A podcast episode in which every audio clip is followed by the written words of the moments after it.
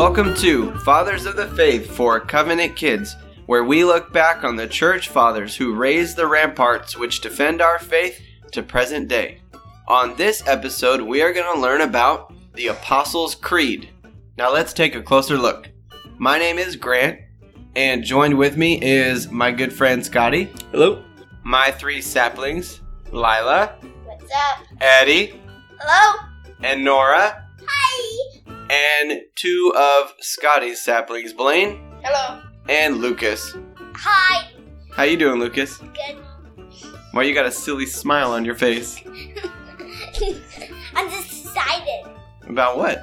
You look like Justin, all happy with his eyes closed. I'm, I'm excited to learn about the word. Oh, well, that's awesome. So you, so you smile, you meant a branch hit from the movie.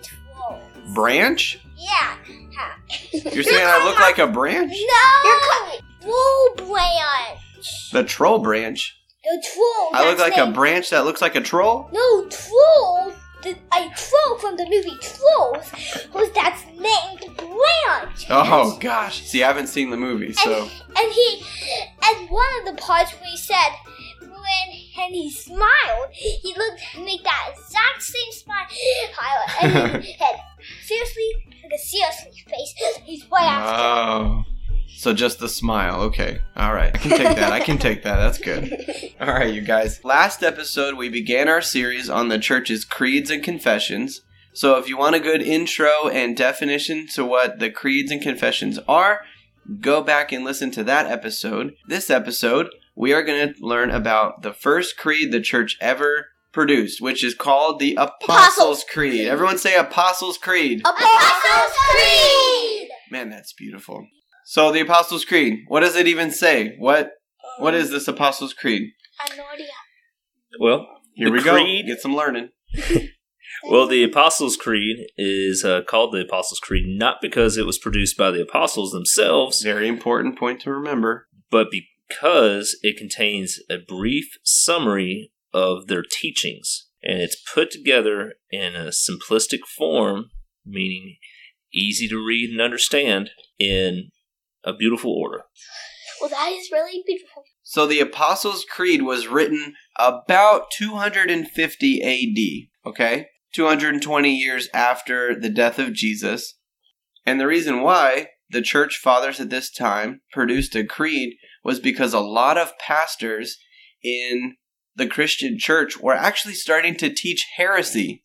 Not another heresy in Fathers of the Faith for Covenant Kids. Well, I want to teach you guys about them, so that way you guys know what they are, and I don't want you to ever believe in a heresy. Well, I don't. I don't really want to learn about a heresy even. Well, you should learn about them so that you can notice it when you see it. And Learn from other people's mistakes. Yep. And so, because there were pastors who were teaching heresy, the other pastors came up with the idea to summarize the Bible's teaching, which is what Scotty was talking about, what the Apostles' Creed is really about. It's a summary of basic beliefs in the Bible. And that way, you could talk to another pastor and go, hey, do you believe in the Apostles' Creed? And if they said yes, then you know that you both were on the same page, that you know you agreed with that guy. You know that if someone was visiting their town, that you could tell them, hey, go to that guy's church, because I know he teaches biblical doctrine correctly. I know that he follows the truth.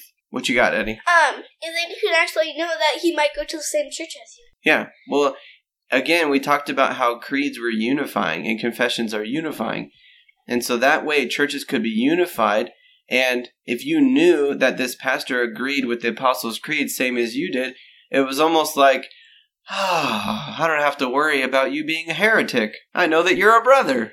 Yeah. What, what So- if he was just joking and he's like, "Oh, are you calling me a heretic?" Yeah. Do you think any of them joked around with each other and they're like, hey, do you believe in the Apostles' Creed? And his friend was like, no, that thing's trash. And the pastor's like, oh. I think He's like, I'm just kidding. I do believe in it. I think that'd be happening. you think they joke around with each other like that? Yeah, sometimes. That would be kind of funny, huh? Yeah. Yeah. So, right from the beginnings of the church, we see that creeds and confessions were used to protect people from heresy. A lot of people in our day right now, guys, think that we don't need creeds or confessions, that we can just toss those out, and what we need to do is just stick to the Bible. But there are a lot of people who teach heresy, who teach false things about the Bible right from the Bible. They come up with some crazy stuff right from the Bible.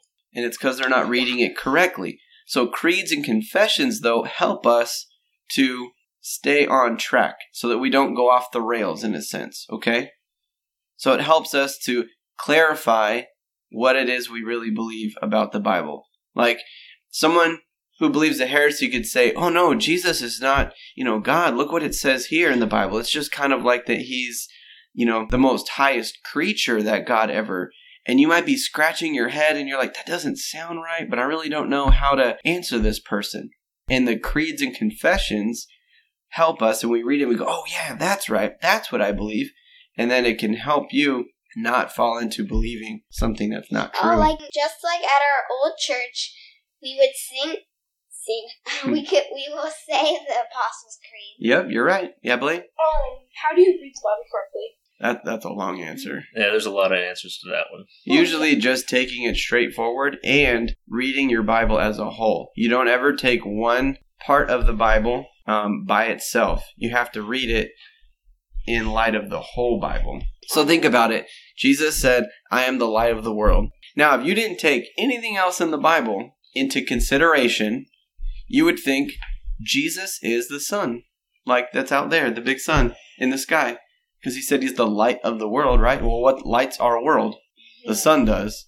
So isn't that cool? Jesus is just the sun, the big ball of gas, fiery star out there. How awesome. but if, when you read the rest of the Bible, you understand what the Bible really means by light and what it really means for Jesus to be the light of the world. That's why we don't take one passage by itself. We have to read it in its context, the whole Bible. Creeds help us to stay on track and not fall into heresy, and the Apostles' Creed was used to unify those who did hold to correct biblical truth. All right? And it is very generic. It's a very simple creed, and we're going to read it as we close up, okay? Okay. So Lila is going to close us out and read the Apostles' Creed for us.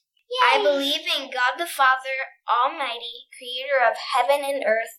I believe in Jesus Christ, his only Son, our Lord, who was conceived by the Holy Spirit and born of the Virgin Mary. He suffered under Pontius Pilate, was crucified, died, and was buried. He descended to hell. The third day he rose again from the dead. He ascended to heaven and is seated at the right hand of God the Father Almighty. From there he will come to judge the living and the dead. I believe in the Holy Spirit, the Holy Catholic Church, the communion of saints, the forgiveness of sins, the resurrection of the body, and the life everlasting. Amen. We hope you guys enjoyed learning about the Apostles' Creed and the purpose it has in the church and for our lives even today. And I hope you tune in next week for another episode of Fathers of the Faith for Covenant Kids. See you next time!